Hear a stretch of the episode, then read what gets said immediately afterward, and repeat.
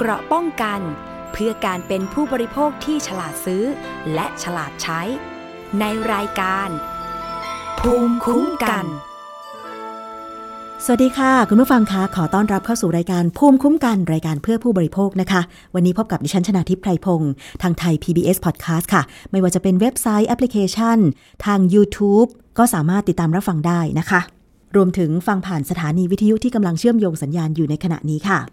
วันนี้เรามาพูดคุยกันถึงเรื่องของลูกชิ้นค่ะ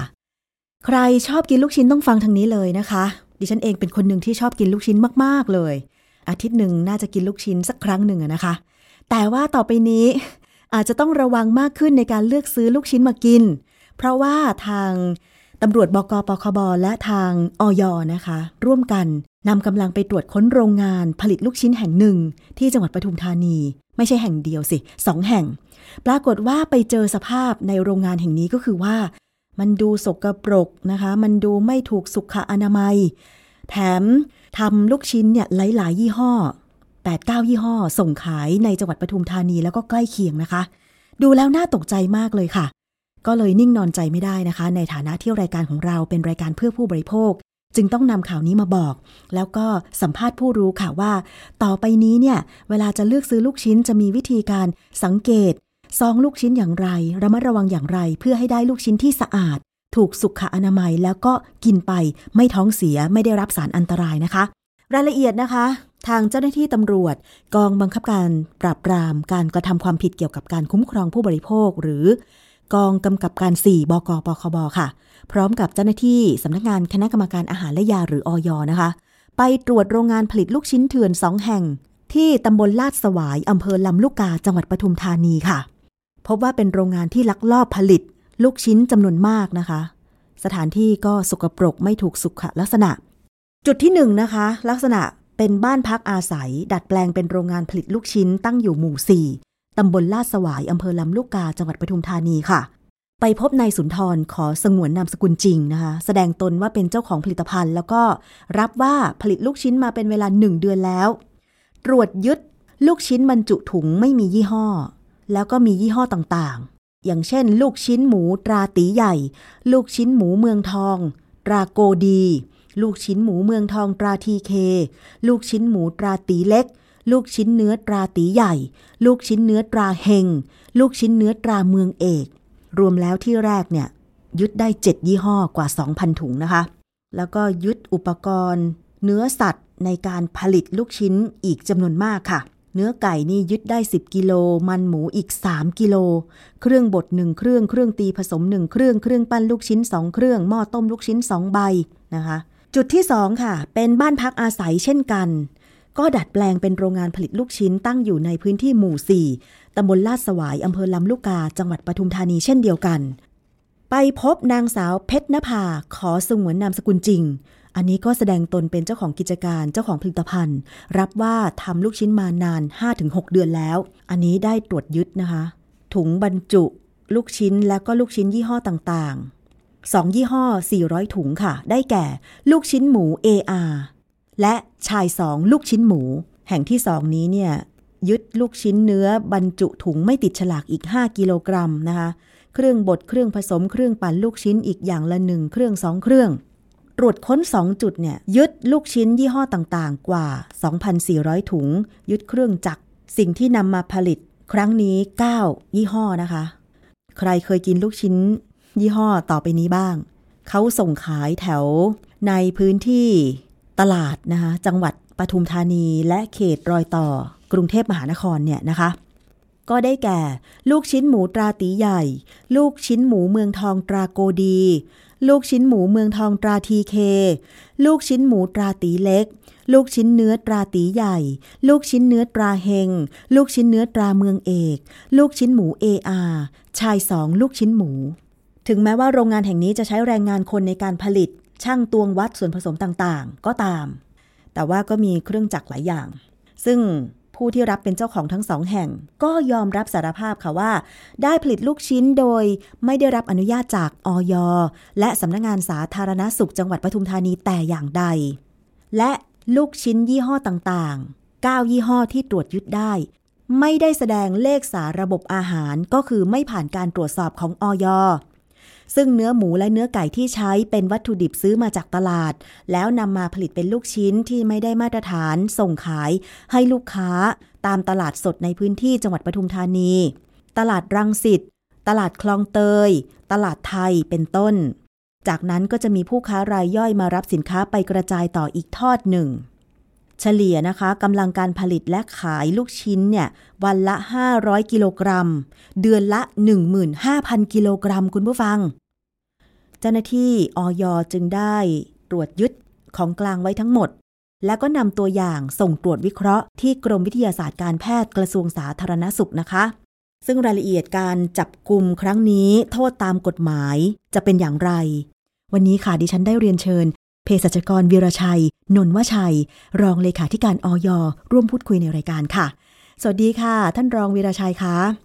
ครับ สวัสดีคุณชนาทิพย์แล้วก็ผู้ฟังทางบ้านทุกท่านครับ ค่ะ วันนี้ถือเป็นโอกาสอีกครั้งหนึ่งนะคะ ที่จะได้มาขอความรู้จากท่านรองเลขาออยนะคะ เพราะว่าเรื่องของลูกชิ้นเรื่องของอาหารเนี่ยมันเป็นเรื่องใกล้ตัว ดิฉันเชื่อแน่ว่าหลายคนชอบกินลูกชิ้น ดิฉันเองเป็นหนึ่งในนั้นเมื่อวานเพิ่งกินมาเลยนะคะ ก็เลยตกใจกับข่าวการจับกลุ่มหรือว่าการไปตรวจค้นโรงงานผลิตลูกชิ้นเถื่อน ที่ดูสภาพแล้วไม่น่าจะผลิตอาหารสะอาดได้อะค่ะ ท่านช่วยเล่าการจับกลุ่มในครั้งนี้หน่อยค่ะว่าเป็นมาเป็นไปยังไงคะฮะ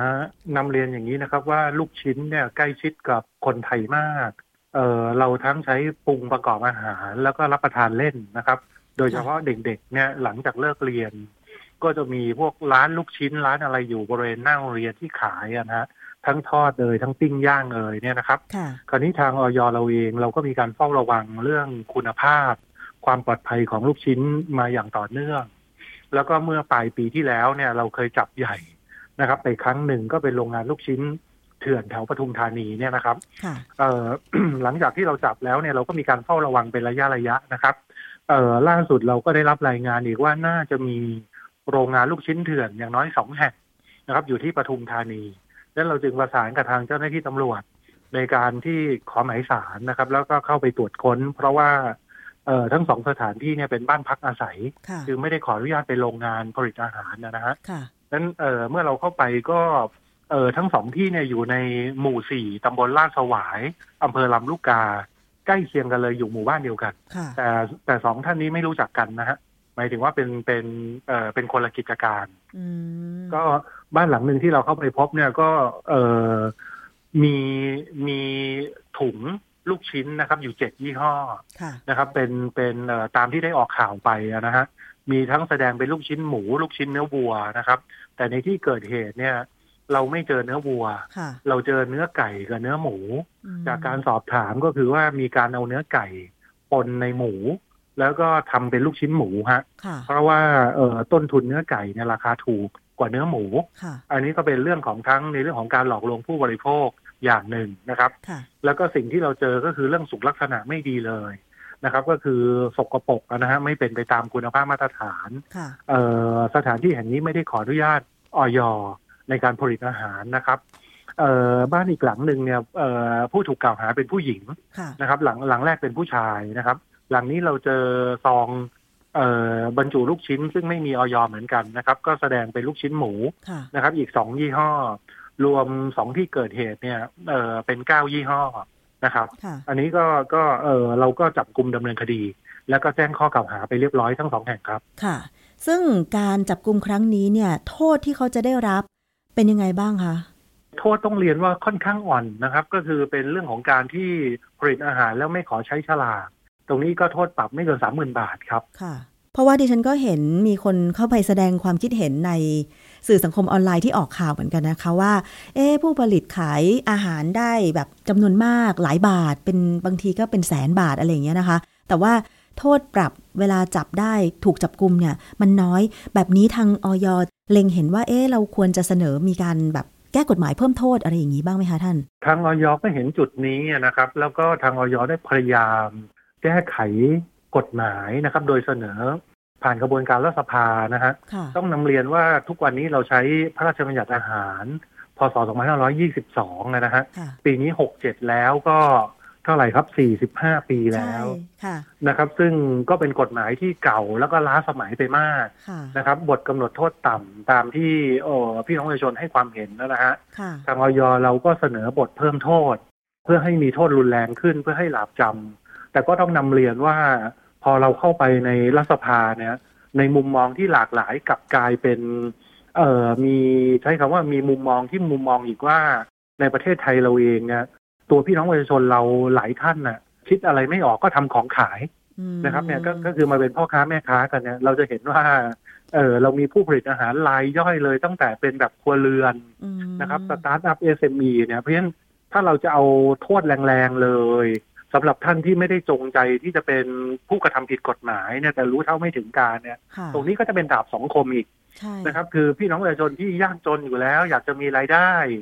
ขาดความรู้พอมาทำอาหารขายค่ะปรากฏว่าถูกทางออยจับหลายแสนอย่างเงี้ยสี่ห้าห้าแสนเนี่ย ต้องขายบ้านขายรถติดคุกติดติดตารางกันเนี่ยออยก็ต้องมีความผิดอีกอืมนะครับเพราะฉะนั้นเพราะฉะนั้นตรงเนี้ยเวลาเสนอไปก็จะเป็นมุมมองที่จะบอกว่า เอออาจจะถ้าถูกกฎหมายแรงขนาดนั้นออยก็จะไม่ให้โอกาสคนอ๋อเดี๋ยวออยก็จะไปไล่จับคนแล้วสร้างความเดือดร้อนอะไรเงี้ยเพราะฉะนั้นก็ถ้าเกิดว่าถ้าเป็นมุมมองนั้นมันแยกได้ไหมคะท่านว่าเอ๊ะจะเป็นผู้ประกอบการ SME ขนาดเล็ก แต่ว่าถ้าอย่างเป็นถึงขั้นที่เราเห็นในภาพที่ออยกับตำรวจบกปคบไปจับครั้งล่าสุดเนี่ยมันมีเครื่องจักร ถึงแม้ว่าจะใช้แรงงานคนในการที่จะตวงส่วนผสมต่างๆ ใช่ไหมคะว่ามีส่วนผสมเท่าไหร่ แต่ว่าก็ใช้เครื่องจักรดิฉันเห็นมีภาพแบบอออะไรนะเครื่องบดหมู เครื่องกวน ส่วนผสม แล้วก็มีหม้อต้มใหญ่ ๆ ซึ่งก็วางระเกะระกะไม่สะอาด ซึ่งถ้าถ้าเอ๊ะท่านผู้หลักผู้ใหญ่ได้เห็น ภาพตรงนี้ก็น่าจะคำนึงถึงถึงความสะอาดความปลอดภัยของผู้บริโภคด้วยเหมือนกันไหมคะว่า ถ้าเกิดมีคนลักลอบ ผลิตอาหารอย่างเช่นลูกชิ้น ซึ่ง มันเป็นสินค้าที่หลายบ้านก็กินกัน คนส่วนใหญ่ก็กินกันก๋วยเตี๋ยวลูกชิ้นเนี่ยมีเยอะมากเต็มบ้านเต็มเมืองอะไรอย่างเงี้ยค่ะ ท่านรองคะครับคือต้องนำเรียนอย่างนี้ด้วยก่อนนะครับ ว่าหลักกฎหมายเนี่ยเมื่อออกมาแล้วต้องบังคับใช้ให้เสมอภาคค่ะจะไม่สามารถบอกว่ารายเล็กปรับน้อย รายใหญ่ปรับเยอะมคือคือข้อกฎหมายถ้าใครทำผิดเนี่ย จะไม่บอกว่าคนจนปรับน้อย คนรวยปรับเยอะ คือแบบนั้นไม่ได้อืมนะครับเพราะฉะนั้นคือถ้าออกกฎหมายมาแล้วเนี่ย ไม่ว่าจะเป็นในครัวเรือน ไม่ว่าจะเป็นระดับโรงงานอุตสาหกรรม ถ้าทำผิดในข้อกล่าวหาเดียวกันก็จ่ายค่าปรับเท่ากันอ๋ออันนี้อันอันนี้ต้องนำเรียนหลักกฎหมายในประเทศไทยก่อนนะคค่ะรับค่ะเพราะฉะนั้นมันก็เลยเป็นเป็นประเด็นที่อย่างนี้ยแหละฮะว่า ช่องโหว่เอ่อช่องว่างใช่ไหมคะเอออะไรอย่างเงี้ยฮะแล้วก็ทางออยเสนอกฎหมายปั๊บเนี่ยทางผู้มีอำนาจทางฝ่ายการเมืองก็มักจะ ไม่ค่อยเห็นด้วยกับทางออยอืมเพราะฉะนั้นเราเราเสนอไปก็จะเป็นอย่างเงี้ยแล้วก็เหมือนกันนะฮะในบางมุมเนี่ยวันนี้พี่น้องประชาชนอาจจะอาจจะอยากเห็นออยมีบทกำหนดโทษแรงๆกับทางผู้ประกอบการที่กระทำผิดไป แต่ในเหตุการณ์ใกล้เคียงกันเนี่ยบางครั้งถ้าผู้ประกอบการเขาน่าเห็นใจ พอออยไปจับออยก็อาจจะโดนกระแสว่ากลั่นแกล้งผู้มีรายได้น้อยเนี่ยคือเพราะฉะนั้นเนี่ยวันนี้ก็ก็ก็ต้องนำเรียนว่าวิจารณญาณสังคมทางออยทราบดีนะเพียงแต่ว่า ออยมีหน้าที่ปฏิบัติตามให้เป็นไปตามกฎหมายค่ะนะครับ วันวันนี้บทกำหนดโทษเอ่อน้อยจริง ๆ ก็ก็ต้องนำเรียนว่าน้อยจริง ๆ เพียงแต่ว่า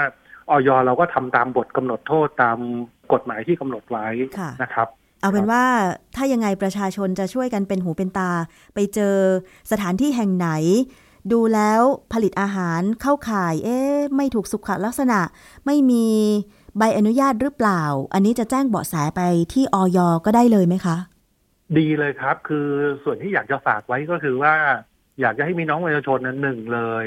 เวลาที่ท่านเลือกบริโภคอาหาร หรือว่าซื้อเข้าไปในครัวเรือนเนี่ยนะฮะอยากให้ท่านดูว่าอาหารนั้นต้องมีฉลากครบถ้วนถูกต้อง มีเครื่องหมายออยค่ะนะครับ มีวันผลิตวันหมดอายุนะครับ แล้วก็มีสูตรส่วนประกอบค่ะนะครับ อันนี้หลักที่หนึ่งหลักที่สองก็คือ ถ้าท่านเห็นแล้วอาหารนั้นไม่มีเครื่องหมายออยหรือไม่มีฉลากเป็นถุงเปล่าๆนะครับ อยากให้ท่านแจ้งเบาะแสให้กับเจ้าหน้าที่ออยค่ะนะครับ ทางสายด่วน 1556 หรือทางเว็บไซต์ของสำนักงานคณะกรรมการยา หรือว่าทางโซเชียลมีเดียทุกช่องทางนะครับ เรามี Facebook เรามี X เรามี Instagram ค่ะนะครับ ที่ท่านจะแจ้งความได้เนี่ย ถ้าท่านแจ้งเบาะแสมาตลาดใดที่ท่านพบเจอลูกชิ้นไม่มีฉลากค่ะลูกชิ้นไม่มีเครื่องหมายออยเจ้าหน้าที่เราจะบุกเข้าไปตรวจสอบ แล้วก็รีบดำเนินการให้เป็น ไปตามกฎหมายเลยครับค่ะครับ อย่างโรงงานที่ลักลอบผลิตลูกชิ้นเถื่อนสองแห่งที่ออยกับปคบไปตรวจที่ปทุมธานีนี่เอ่อเขาส่งขายที่ไหนบ้างคะ เห็นบอกว่าตามตลาดใช่ไหมคะเออก็ในละแวกปทุมธานีครับ แล้วก็ใกล้เคียงครับค่ะ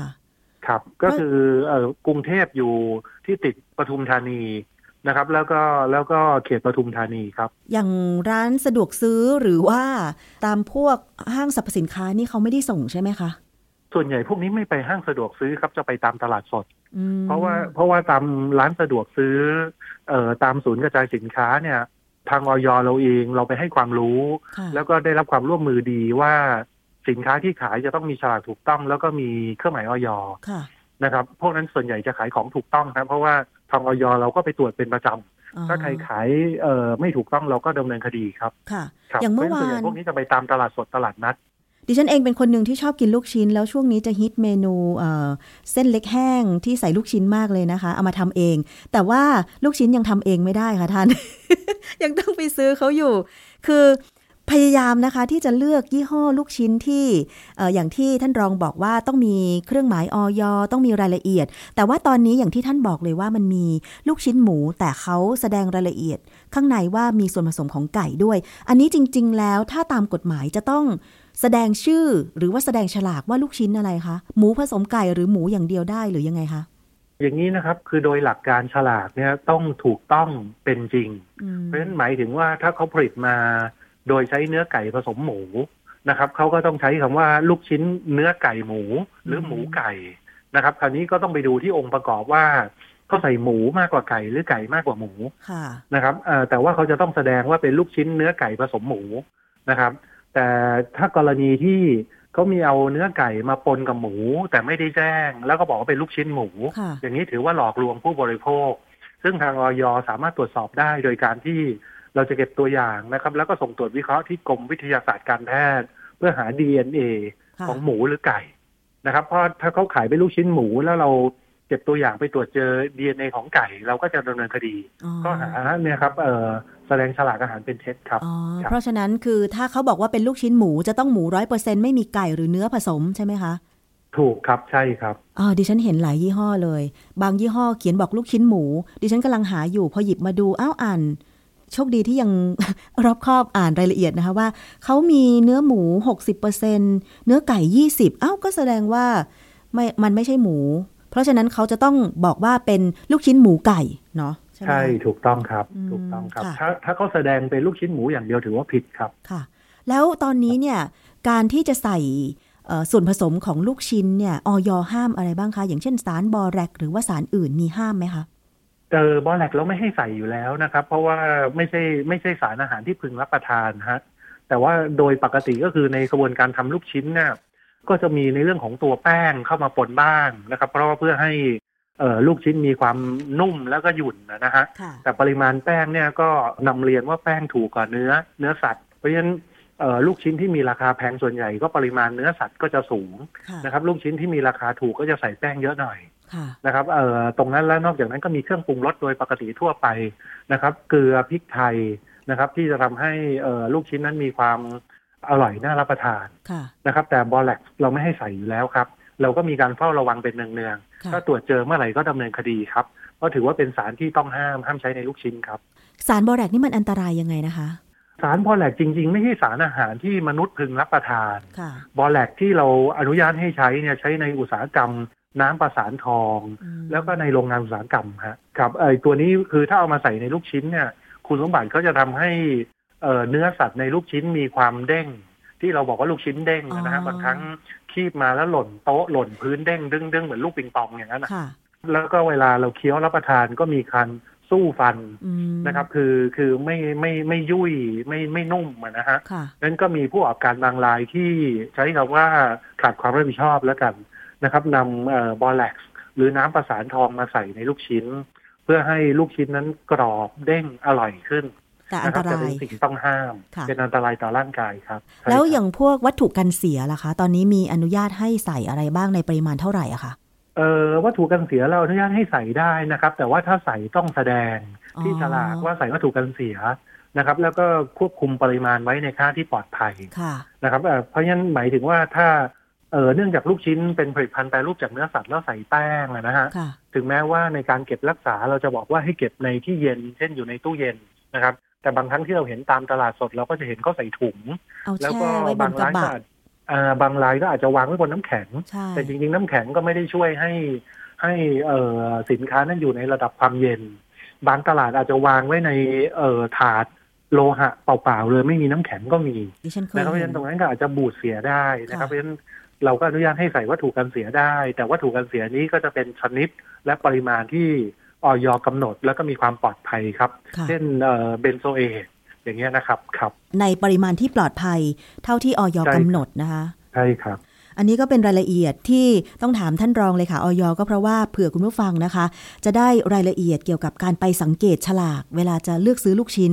ว่ามันควรจะมีอะไรและไม่ควรจะมีอะไร อย่างเช่นสารบอแรกห้ามมีเด็ดขาดนะคะ ส่วนสารกันบูดอื่น ๆ ก็มีในปริมาณที่ออยกำหนด ที่ไม่เป็นอันตรายกับสุขภาพของผู้บริโภคนั่นเองนะคะ วันนี้ก็ได้วิธีการเลือกซื้อลูกชิ้น แล้วก็ข้อสังเกตต่างๆ มากเลย ให้กำลังใจออยและเจ้าหน้าที่ตำรวจบกปคบด้วยนะคะที่ ก็ลงทำหน้าที่ตรวจสอบอยู่เป็นประจำสม่ำเสมอตามที่ประชาชนร้องเรียน ท้ายนี้ท่านอยากจะฝากอะไรถึงผู้บริโภคในการเลือกซื้ออาหารอีกบ้างคะ ก็ฝากทางท่านผู้บริโภคนะครับ ว่าการเลือกซื้ออาหารอยากให้ท่านดูฉลากนะครับ ว่าให้มีครบถ้วนถูกต้อง ผู้ผลิตเป็นใคร วันเดือนปีที่ผลิตวันหมดอายุ แล้วก็ที่สำคัญก็ให้มีเครื่องหมายออยค่ะนะครับ หากท่านพบอาหารที่ไม่มีเครื่องหมายออยหรือฉลากไม่ถูกต้อง อยากให้ท่านแจ้งข้อมูลเบาะแส สายด่วนหนึ่งห้าห้าหกนะครับ หรือทางเว็บไซต์ หรือทางโซเชียลมีเดียเอ่อของทางออยนะครับ เจ้าหน้าที่เราก็จะออกไปตรวจสอบแล้วก็ดำเนินการให้เป็นไปตามกฎหมายครับค่ะครับ ขอบพระคุณท่านมากค่ะ ท่านครัรบองเลขาธิการออยนะคะเภสัชกรวีรชัย นนท์วชัยนะคะครับค่ะครับขอบคุณค่ะครับสวัสดีสวัสดีรับค่ะ ค่ะนั่นคือรายละเอียดทั้งหมดนะคะ ในการจับกลุ่มผู้ผลิต ลูกชิ้นเถื่อนที่ไม่ได้ขออนุญาตตั้งโรงงานผลิต ไปตรวจดูสถานที่ผลิตก็สกปรก ไม่ถูกสุขอนามัย แบบนี้จะวางใจได้ยังไงว่าผู้ที่ซื้อลูกชิ้น ไปกินเนี่ยจะไม่ท้องเสีย จะไม่ได้รับสารอันตราย ก็รอผลตรวจจากทางกรมวิทยาศาสตร์การแพทย์ กระทรวงสาธารณสุขนะคะว่า ผลตรวจจะเจออะไรบ้าง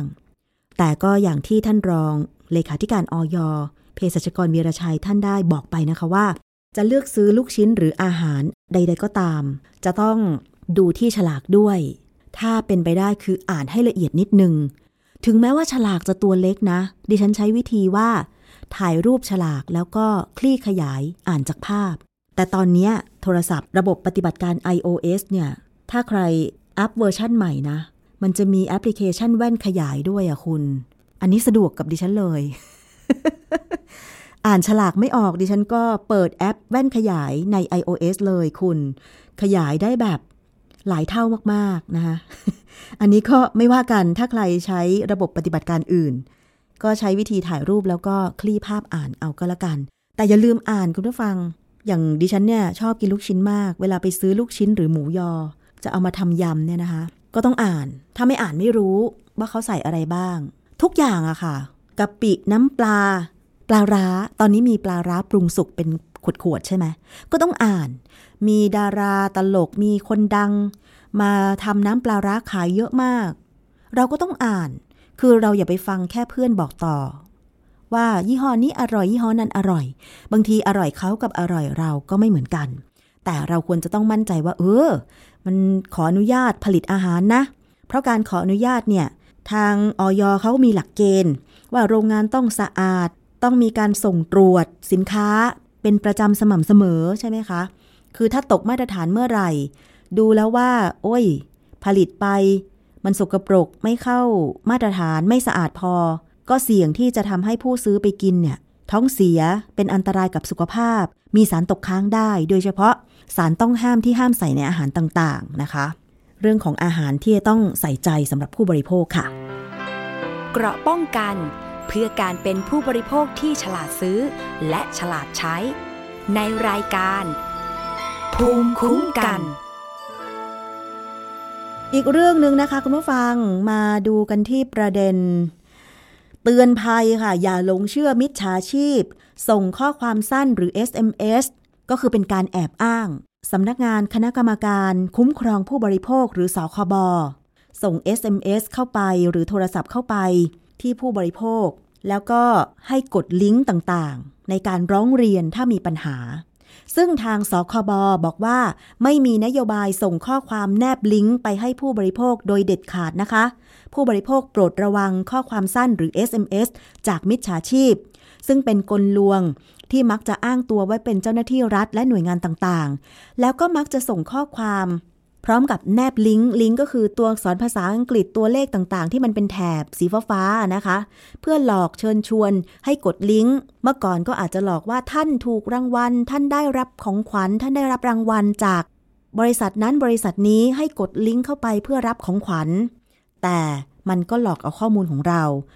ล่าสุดเนี้ยมันปลอมเป็นหน่วยราชการทุกหน่วยเลย ไม่เว้นแม้แต่ หน่วยงานคุ้มครองผู้บริโภคอย่างสคบมันก็ปลอมนะคะ ดิฉันเห็นลิงก์แล้วละทางสคบเขาเผยแพร่ออกมานะคะ มีคำเตือนออกมา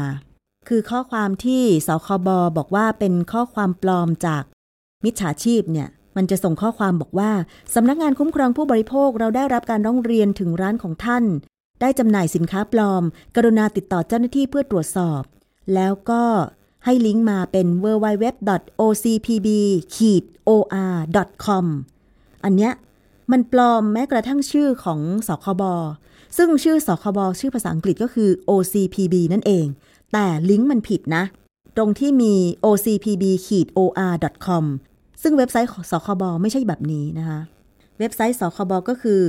www.ocpb.go.th คำว่า go ก็คือ government ก็คือรัฐบาล th ก็คือ Thailand ประเทศไทย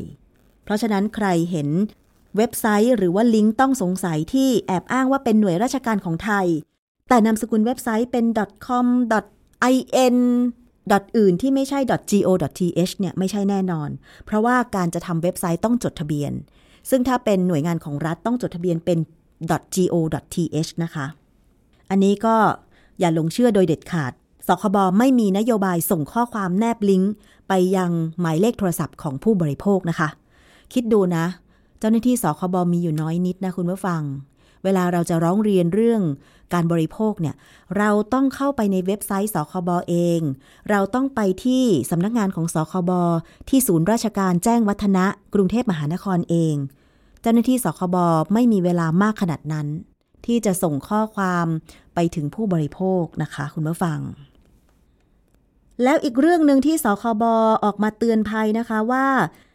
ระวังผู้แอบอ้างเป็นเจ้าหน้าที่สคบ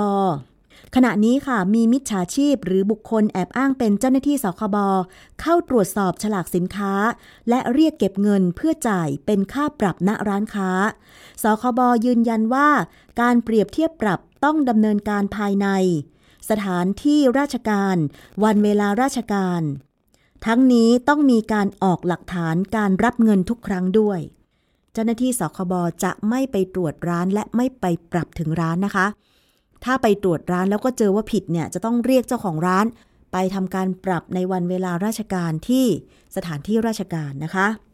อีกเรื่องหนึ่งเตือนภัยเช่นกันค่ะ มิจฉาชีพมันแอบอ้าง กรมการกงสุลกระทรวงการต่างประเทศนะคะ ติดต่อไปยังประชาชนไม่ว่าจะเป็นโทรศัพท์ หรือส่ง SMS ไป โดยกลลวงของมิจฉาชีพก็คือว่า จะใช้ข้อความหรือโทรศัพท์เข้าไปติดต่อประชาชน ให้เปลี่ยนเล่มพาสปอร์ตหรือเก็บ biometric ของพาสปอร์ตรุ่น AB นะคะทางกรมการกงสุลกระทรวงต่างประเทศ ประกาศว่าอย่าหลงเชื่อมิจฉาชีพที่โทรศัพท์ หรือส่งข้อความให้แจ้งเปลี่ยนพาสปอร์ตเด็ดขาดพาสปอร์ตรุ่น AB ใช้เดินทางได้ ไม่ต้องทำเล่มใหม่ ถ้ายังไม่หมดอายุนะคะ ซึ่งพาสปอร์ตไทยรุ่น AB ที่ออกในช่วงปี 2562 ถึง 2563 จะมีอายุการใช้งาน 5 ปี ไปจนถึงปี 2567 ถึง 2568 ยังสามารถใช้เดินทางระหว่างประเทศได้ ไม่ต้องทำเล่มใหม่ เพราะฉะนั้นอย่าหลงเชื่อมิจฉาชีพที่ติดต่อท่านไปเด็ดขาด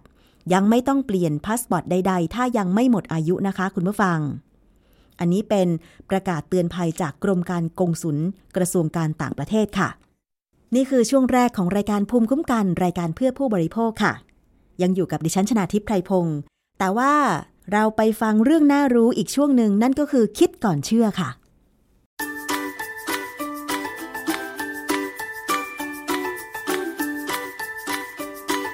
ช่วงคิดก่อนเชื่อ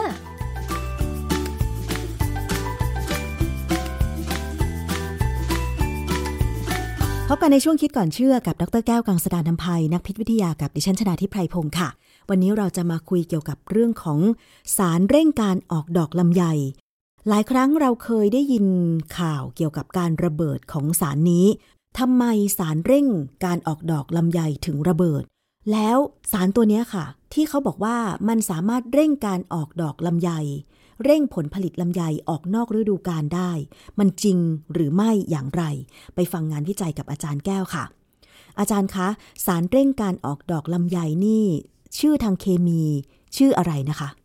ชื่อว่าโพแทสเซียมคลอเรตโพแทสเซียมเนี่ยเป็นแร่ธาตุสำคัญในชีวิตของเราเลยนะ อยู่ในเลือดเราเนี่ยจำเป็นมาก แต่คำว่าคลอเรตเนี่ยมันเป็นคำซึ่งคนทั่วไปไม่รู้จักหรอกยกเว้นนักเคมีนะฮะ สารอะไรก็ตามที่ออกคำว่าคลอเรตคลอเรตเนี่ยนะจะเป็นสารที่ออกฤทธิ์เขาเรียกว่า oxidizer มีพิษรุนแรงมากค่ะเป็นสารอันตราย เป็นสารอันตรายเลยและระเบิดได้แท้ทั้งนั้นค่ะ อาจารย์คะสารนี้เขาทำมาจากอะไรแล้วก็มันสามารถเร่งให้ลำไยออกดอกได้จริงหรือไม่คะอาจารย์ สารนี้ก็สังเคราะห์ขึ้นมานะ มีการทำมีกระบวนการทางเคมีเลย พวกนักเคมีเขาจะรู้นะฮะมีโรงงานทำโรงงานผลิตออกมา เออเดิมเนี่ยเขาจะใช้เป็นสารกำจัดวัชพืช มันจะกำจัดทุกอย่างเลย ต้นไม้ไม่มีการเจาะจงเลยว่าต้นใหญ่ต้นเล็กใบจะร่วงตาย แต่ประหลาดที่ว่าคนไทยนี่แหละ ที่ไปพบว่าโพแทสเซียมคลอเรตที่เหมาะสมนะ จะเร่งการออกดอกของลำไยนอกฤดูกาลผมเคยอยู่ในอนุกรรมการชุดหนึ่งของอยเนี่ย แล้วเขาเชิญเชิญผู้ประกอบการแล้วก็ชาวสวนลำไยเนี่ยมาคุยเขาบอกเวลาใช้เนี่ยเขาจะ จะเกลี่ยพื้นที่รอบๆต้นลำไยประมาณเมตรหนึ่งเป็นรัศมีอะค่ะแล้วก็เอาสารเนี่ยราดพอราดไปสักพักหนึ่งเนี่ย ต้นลำไยมันก็จะทำท่าเหมือนจะตายก่อน แล้วมันก็จะออกดอก คือธรรมชาติของต้นไม้เนี่ย ถ้ามันใกล้จะตายเมื่อไหร่เนี่ยมันจะรีบออกดอกอืมันถึงหน้าแล้งไงอย่างมะม่วงเนี่ยค่ะมะม่วงนี่พอถึงหน้าแล้งเนี่ยเขาก็จะแนะนำว่าอย่าเพิ่งออกอย่าเพิ่งรดน้ำนะทำให้ให้มะม่วงนี่ขาดน้ำสักแป๊บหนึ่งก่อนเขาก็จะ เหมือนกับแตกใบอ่อนออกมาก่อนนะค่ะแล้วก็มีดอกอ๋อมันมันจะมีสองกรณีคือดะตาของเขาเนี่ยจะเป็นใบหรือเป็นดอก ถ้าน้ำเยอะเกินไปกลายเป็นใบหมด แต่ถ้าน้ำดูเหมือนจะน้อยมะม่วงจะรีบเปลี่ยนเป็นดอกค่ะ เหมือนกับว่าต้นไม้พยายามที่จะมีชีวิตรอดใช่ไหมอาจารย์ จะสืบเผ่าพันธุ์ ซึ่งสารโพแทสเซียมคลอเรตนี่มันไปทำหน้าที่อะไรคะ จากที่อาจารย์อธิบายให้ฟังว่าแต่เดิมสารโพแทสเซียมคลอเรตเนี่ย มันเป็นสารกำจัดวัชพืช แต่ทำไมเขาถึงไปค้นพบว่ามันสามารถช่วยให้เร่งการออกดอกของต้นลำไยได้อาจารย์ คือก่อนอื่นเนี่ยโพแทสเซียมคลอเรตเนี่ยมีกฎหมายควบคุมนะ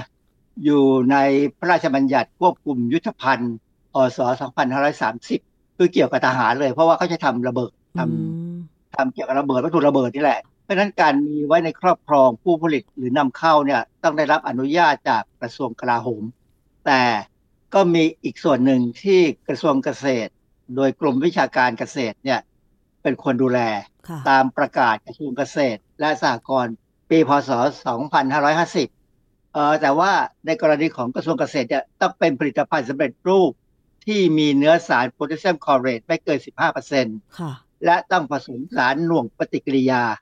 คือที่ชาวสวนเอามาใช้เนี่ยส่วนใหญ่จะลักลอบ มีคนลักลอบมาขาย แล้วมันเป็นโพแทสเซียมคลอเรตเข้มข้น คือถ้าชนิดที่จะเอามาใช้ให้ถูกต้องตามหลักวิชาการเนี่ยที่เขาเกษตรเขาก็ยอมรับอะนะจะต้องไม่เกิน 15%และต้องมีสารหน่วงปฏิกิริยาเพื่อไม่ให้มันระเบิดค่ะ ก็แสดงว่าสารโพแทสเซียมคลอเรตนี่มันอันตรายมาก ๆ นะคะอาจารย์ ถ้าเป็นแบบแบบค่อนข้างเข้มข้นนะ แล้วเก็บไว้ในที่ร้อนนะระเบิดค่ะ เป็นที่รู้กันหน้าแรงเนี่ยเดี๋ยวระเบิดละอย่างไอ้โรงงานพลุเนี่ย ที่เขากำลังกังวลสงสัยกันเนี่ย ก็ กรณีแบบนี้คือเก็บไม่ดี มีข่าวทีวีอันหนึ่งเข้าไปเจอร้านร้านหนึ่งขายพลุแล้วขายวัตถุดิบหรืออุปกรณ์ในการผลิตพลุด้วย แล้วก็วางผสมผสานกันแบบไม่แยกกันให้ดีแล้วไม่ป้องกันให้ดีเนี่ยเขาก็กังวลว่ามันจะระเบิดดีว่ารีบไปจับได้ซะก่อน เพราะฉะนั้นเนี่ยคนไทยเสี่ยงมากเลย ใครที่เห็นใครกำลังผลิตพลุโดยไม่ได้รับอนุญาต ต้องรีบแจ้งตำรวจนะค่ะ อาจารย์แล้วหลักการทำงานที่ชาวสวนลำไยมักจะใช้โพแทสเซียมคลอเรตไปเร่งการออกดอก ของต้นลำไยเพื่อให้ออกผลในช่วงนอกฤดูกาล คือลำไยเนี่ยจะออกออกผลนะคะ ก็คือประมาณช่วงสักเดือนสิงหาคม คือจะเริ่มต้นออกดอกตั้งแต่ประมาณมิถุนายนใช่ไหมคะ มิถุนายนกรกฎาคม แล้วจะเก็บเกี่ยวผลผลิตผลลำไยเนี่ยได้ประมาณปลายปลายเดือนสิงหาคม แบบนี้ค่ะอาจารย์ แต่ว่าตอนเนี้ยเดือนมกราคม ดิฉันเห็นลำไยแถวอำเภอบ้านแพ้วสมุทรสาครออกมาค่ะอาจารย์ แล้วก็มีการขายกันกิโลละ 60 บาท 70 บาทอย่างเงี้ย อันนี้แสดงว่าเป็นลำไยที่ถูกเร่งดอกเพื่อให้ออกผลในนอกฤดูกาลใช่ไหมคะคิดว่าเป็นอย่างนั้นเพราะว่าการได้ผลไม้อะไรนอกฤดูกาลเนี่ยราคามันดีใช่ไหมค่ะ โดยที่ความจริงโดยหลักๆแล้วนะ การใช้สารตัวเนี้ยได้ผลผลิตจริง แต่มีชาวสวนคนหนึ่งบอกผมว่า ต้นไม้ต้นที่ถูกโดโดนสารพวกเนี้ยจะโทรมต้องขุนมากเลย ต้องเล่นเร่งปุ๋ยเร่งน้ำใหม่ อืมใช่นะฮะเพราะว่าแถวบ้านดิฉันคือ ถ้าปล่อยให้ลำไยออกดอกติดลูก สักประมาณ 3 ปีเนี่ย เกษตรกรเขาจะพักต้นนั้นไปประมาณ 1 ปี แสดงว่าเขาใช้สารเร่ง ออกดอกโพแทสเซียมคลอเรตใช่ไหมคะอาจารย์ ควรจะเป็นเช่นนั้นแล้วล่ะผมว่าเขาเขารู้นะเขามีความรู้ เข้าใจว่าคงมีนักวิชาการเกษตรเนี่ยไปแนะนำเขาค่ะ การตั้งสมมุติฐานเกี่ยวกับการทำงานของโพแทสเซียมคลอเรตที่กระตุ้นให้ลำไยออกดอก มีงานวิจัยอะไรบ้างคะอาจารย์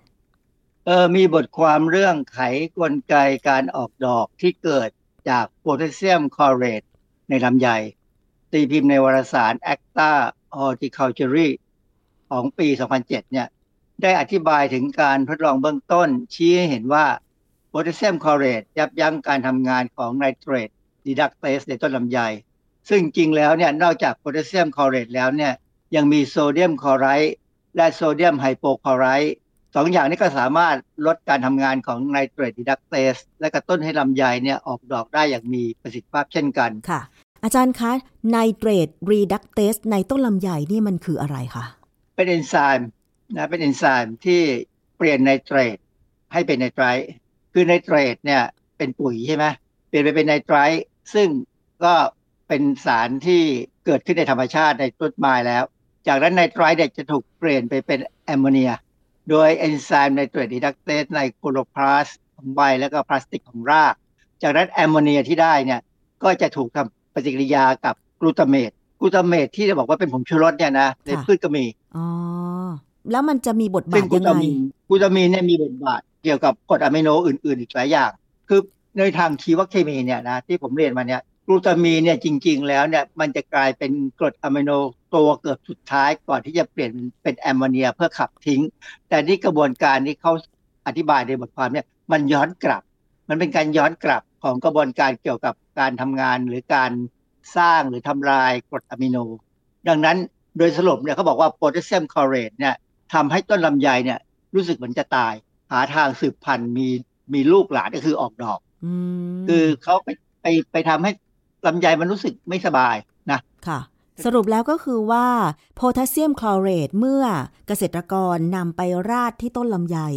มันจะทำให้ต้นลำไยเนี่ย มีปฏิกิริยากันภายในลำต้น แล้วก็รู้สึกเหมือนว่าไม่สบาย ใกล้ตาย ต้นไม้โดยธรรมชาติแล้วก็คือ ถ้าตัวเองใกล้ตายต้องพยายามมีชีวิตรอด ก็ต้องออกดอกมีลูก คือต้นไม้เนี่ยนะเขาเริ่มออกดอกแค่ช่อเดียวเนี่ยนะคราวเนี้ยทั้งต้นจะออกดอกหมดทำไมคะอาจารมันย์ มันเป็นกระบวนการทางฮอร์โมนของต้นไม้ที่ผมเคยฟังอาจารย์ที่ทำทางด้านเกี่ยวกับ plant biochem คือชีวเคมีของพืชเนี่ยอธิบายให้ฟัง มันมีบทความหนึ่งของนักวิจัยไทยนะฮะจากมหาวิทยาลัยเชียงใหม่เนี่ยชื่อบทความคือผลของโพแทสเซียมคลอเรตต่อการออกดอก ปริมาณไนโตรเจนทั้งหมด คาร์โบไฮเดรตที่ไม่ใช่โครงสร้างทั้งหมด อัตราส่วน C ต่อ N และปริมาณสารคล้ายไซโตไคนิน และจิบเบอเรลลินที่ปลายก้านของลำไยอีดอคือชื่อเนี่ยยาวมากนะฮะแล้วอย่าเพิ่งไปสนใจ แต่ผมจะอธิบายเรื่องชื่อนิดหนึ่งว่าเขาพูดถึงสารที่คล้ายฮอร์โมนคือไซโตไคนิน และจิบเบอเรลลินสองอย่างเนี่ยเป็นฮอร์โมนพืชไซโตไคนินเนี่ยจะเป็นฮอร์โมนที่เกี่ยวกับการออกดอก ส่วนจิบเบอเรลลินเนี่ยเป็น ฮอร์โมนเกี่ยวกับการออกราก หรือว่าการขยายลำต้นให้ใหญ่ เป็นฮอร์โมนที่ทำงานเหมือนเหมือนกับว่าตรงกันข้าม บทความนี้ตีพิมพ์ในวารสาร Acta Horticulture เหมือนกันปี 2005 เขารายงานผลการทดลองใช้โพแทสเซียมคลอเรตที่ความเข้มข้น 0 200 500 และ 800 กรัมต่อต้น ใส่ลงดินรอบๆบนต้นลำไยพบว่า ต้นที่ได้รับโพแทสเซียมคลอเรตจะออกดอกก่อนต้นที่ไม่ได้รับยอดของต้นที่ได้รับโพแทสเซียมคลอเรตเนี่ยมีสารคล้ายไซโตไคนิน ซึ่งสารตัวนี้จะทำงานร่วมกับฮอร์โมนอีกตัวหนึ่งในพืชคือออกซิน เกี่ยวกับการติดตาที่เกิดดอกหรือใบพอเกิดดอกหรือใบเนี่ยถ้าสถานการณ์ตรงนั้นเนี่ยเหมาะสมต้นไม้จะเลือกออกเป็นดอก เพื่อจะสืบลูกหลานหมายความว่าเขาจะรู้สึกว่าเขาจะตาย ดังนั้นเนี่ย จ้าโพแทสเซียมคอเรตเนี่ยมันควบคุมหลายอย่างเลยที่ทำให้ต้นลำไยเนี่ยออกดอกมาได้ ไม่ได้แตกเป็นใบ ส่วนเขาบอกว่าสารจิบเบอเรลลินเนี่ยซึ่งผมบอกแล้วว่ามันเกี่ยวกับการงอกรากหรือการยาวยืดยาวของต้นไม้เนี่ยจะต่ำลงแสดงให้เห็นว่าโพแทสเซียมคลอเรตเนี่ยมีผลกับการสร้างฮอร์โมนในพืช อันนี้เป็นเรื่องที่เข้ามาเจอทีหลัง หลังจากที่ชาวสวนเนี่ยไปเจอแล้วว่ามันได้ผลหลาย ๆ อย่างที่เป็นทางวิทยาศาสตร์เนี่ยมันเกิดจากความบังเอิญค่ะ ช่วยสรุปสั้นๆ หน่อยได้ไหมคะว่า สารโพแทสเซียมคลอเรตเนี่ยค่ะ มันไปยับยั้งการทำงานในไนเตรตรีดักเตสต้นลำไย แล้วก็มันจะมีสารที่เกี่ยวข้องที่อาจารย์พูดเมื่อสักครู่ ก็คือไซโตไคนิน แล้วก็จิบเบอเรลลินเนี่ยค่ะอาจารย์ มันเกี่ยวพันอะไรกันยังไงทำไมถึงดอกมันถึงออกได้ค่ะบทความสองบทความเนี่ยบทความแรกเนี่ยเขาอธิบายเสมือนว่าโพแทสเซียมคลอเรตเนี่ย ไปทำให้ต้นไม้เนี่ยกระบวนการชีวเคมีย้อนกลับ ก็ปกติเนี่ยมันจะต้องมีการใช้กรดอะมิโนในกระบวนการเจริญเติบโตการมีชีวิต และสุดท้ายเนี่ยกรดอะมิโนก็จะถูกทำลายลงไปทิ้ง โดยที่มีการเปลี่ยนไปเป็นกลูตามีน แล้วก็ทำลายเป็นแอมโมเนียเป็นอะไรในคนเราก็เป็นอย่างนี้เหมือนกันนะแต่ว่าสารโพแทสเซียมคลอเรตเนี่ยมันย้อนกลับหมดทำให้เกิดเป็นกลูตามีน แล้วก็ไปทำให้ต้นไม้เนี่ยเข้าใจว่าต้นไม้เนี่ยจะรู้สึกตัวว่าถ้ากลูตามินสูงเนี่ยมันไม่ดี ตัวเองก็จะต้องเตรียมพร้อมที่จะสืบพันธุ์แล้วนะสืบลูกหลานได้ พอบทความที่สองเนี่ยเขาก็ศึกษาต่อแล้วก็ไปพบว่ามันมีผลของโพแทสเซียมคลอเรตไปเกี่ยวพันกับฮอร์โมน ซึ่งเกี่ยวกับการออกดอก ในขณะที่ฮอร์โมนเกี่ยวกับการยืดยาวของราก หรือเกี่ยวกับการยืดยาวของกิ่งก้านเนี่ยถูกยับยั้งลดลง มันก็เหมาะสมกับสองบทความนี้แสดงให้เห็นว่าเป็นการพิสูจน์ว่าได้ผลจริงโพแทสเซียมคลอเรตเนี่ยทำให้ ลำไยออกดอก แต่ว่าอย่างที่บอกแล้วว่าพอออกไปแล้วเนี่ย ถ้าหลาย ๆ ครั้งเนี่ย เป็นการเร่งมากเกินไปต้นไม้จะโทรมเพราะฉะนั้นถ้าชาวสวนเข้าใจเนี่ยเขาจะต้องพักต้นให้เป็น อาจารย์แล้วปริมาณ เท่าไหนมันถึงจะเหมาะสม แล้วก็ไม่อันตรายในการใช้สารโพแทสเซียมคลอเรตในการราดต้นลำไยเพื่อเร่งการออกดอกคะอาจารย์คืองานวิจัยชิ้นที่สองนี่เขาใช้เนี่ยสองร้อยห้าร้อยแปดร้อยกรัมต่อต้นเนี่ย ถือว่ายังไม่อันตรายไงคือมันได้ผลหมด แล้วแปดร้อยกรัมน่าจะทำได้ดีนะฮะถ้าใครสนใจจริงๆเนี่ยตรวจสอบไปที่กรมวิชาการเกษตรเนี่ยเขาคงจะแนะนำได้ค่ะซึ่งปัจจุบันนี้ก็มีการใช้กันอย่างแพร่หลายนะ สารโพแทสเซียมคลอเรตในสวนลำไย ทีนี้เรื่องของการตกค้างละอาจารย์ เพราะว่าคำว่าสารเคมี มันก็น่าจะมีส่วนที่ว่าตกค้างได้ค่ะ ก็มีอาจารย์ที่เชียงใหม่นะเขาก็ตีพิมพ์บทความเรื่อง การหาปริมาณโพแทสเซียมคลอเรตตกค้างในผลลำไยอีดอในวารสาร Acta Horticulture ปี 2005 เขาก็ตรวจสอบเนี่ยว่าใช้สารโพแทสเซียมคลอเรตที่ 0 200 500 และ 800 กรัมต่อต้นเนี่ยใช้วิธีการไอออนโครมาโตกราฟีซึ่งเป็นวิธีการที่ค่อนข้างทันสมัยนะในการตรวจการตกค้างของสารเคมีเนี่ยเขาก็พบว่าข้อมูลคือไม่พบสารตกค้างของคลอเรตและอนุพันธ์ในผลลำไย จากต้นที่ได้รับโพแทสเซียมคลอเรตและต้นที่ควบคุม ใช้ไม่เกิน 800 กรัมเนี่ยมันไม่ตกค้าง เพราะว่าอย่างที่ทราบแล้วว่า พวกนี้ก็มีการสูญสลายได้ ต้นไม้เขามีความสามารถในการทำลายสารพวกนี้ทิ้งได้พอสมควร แต่ว่าถ้าตกค้างเมื่อไหร่อันตรายนะข้อคอเรตเนี่ยถ้าตกค้างอยู่ในพืช ก็จะถือว่าถ้าเรากินเข้าไปเนี่ยอันตราย แต่ว่างานวิจัยเขาไม่ได้ หาสารตกค้างจากการใช้ในปริมาณที่สูงกว่า 800 กรัมต่อต้น ใช่ไหมอาจารย์ ซึ่งบางทีในชีวิตจริงเกษตรกรก็อาจจะใช้เกินกว่านี้ได้ เพราะฉะนั้นเกษตรกรต้องรู้ไงว่า ไม่ควรจะเกิน 800 กรัมต่อต้น ใช้แค่นี้แหละ ถ้าใครโลภมากใช้มากกว่านี้เผลอๆต้นจะตายซะก่อน คือบางครั้งมัน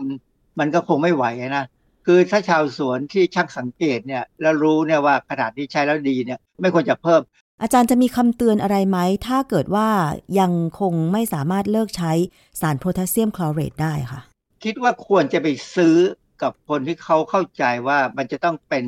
โพแทสเซียมคลอเรตที่ไม่เกิน 15%และมีสารหน่วงปฏิกิริยาที่ไม่ให้ระเบิดคือคงมีขาย ผมเข้าใจว่ามีบริษัททำขายแต่ผมไม่รู้นะว่ามีที่ไหนนะ แต่คิดว่าต้องมีทำขายแน่หรือว่าไม่ได้จริง ๆ เนี่ย ก็คงต้องถามไปทางกรมวิชาการเกษตรว่าจะทำยังไง ถึงจะได้สารเคมีที่ไม่ระเบิดเมื่อเก็บเอาไว้ที่บ้าน คือถ้าไปซื้อโพแทสเซียมคลอเรตแบบที่มันอาจจะมีการลักลอบนำเข้ามานะซื้อแบบค่อนข้างเข้มข้นสูงเนี่ย โอกาสระเบิดสูงมากเพราะบ้านเราร้อน แล้วมันร้อนมากขึ้นทุกปีทุกปีค่ะ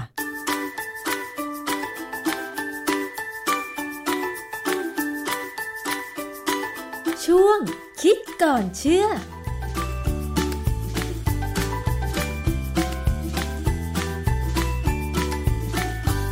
ติดตามรับฟังคิดก่อนเชื่อได้ในรายการภูมิคุ้มกัน ทั้งเว็บไซต์แอปพลิเคชัน แล้วก็ YouTube นะคะ มีประเด็นเรื่องไหนที่น่าสงสัย เคลือบแคลงใจนะคะ เกี่ยวกับสินค้าและบริการต่างๆ ส่งเรื่องมายังรายการภูมิคุ้มกันได้ ติดตามสื่อสังคมออนไลน์ของเราค่ะ ทั้ง Facebook Twitter แล้วก็ TikTok ได้นะคะ ชื่อไทย PBS Podcast แต่ว่า TikTok เนี่ยก็คือติดตามได้ที่ TikTok ของไทย PBS ค่ะ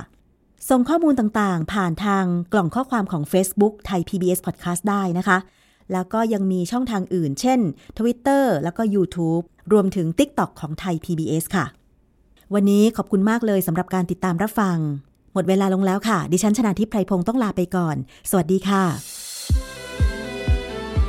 ติดตามฟังรายการได้ที่เว็บไซต์ thaipbspodcast.com และ YouTube Thai PBS Podcast ฟังทางแอปพลิเคชัน Thai PBS Podcast Spotify Google Podcast Podbean SoundCloud และ Apple Podcast กดติดตามเป็นเพื่อนกันทั้ง Facebook Twitter Instagram และ YouTube ไทย PBS Podcast แค่ฟังความคิดก็ดังขึ้น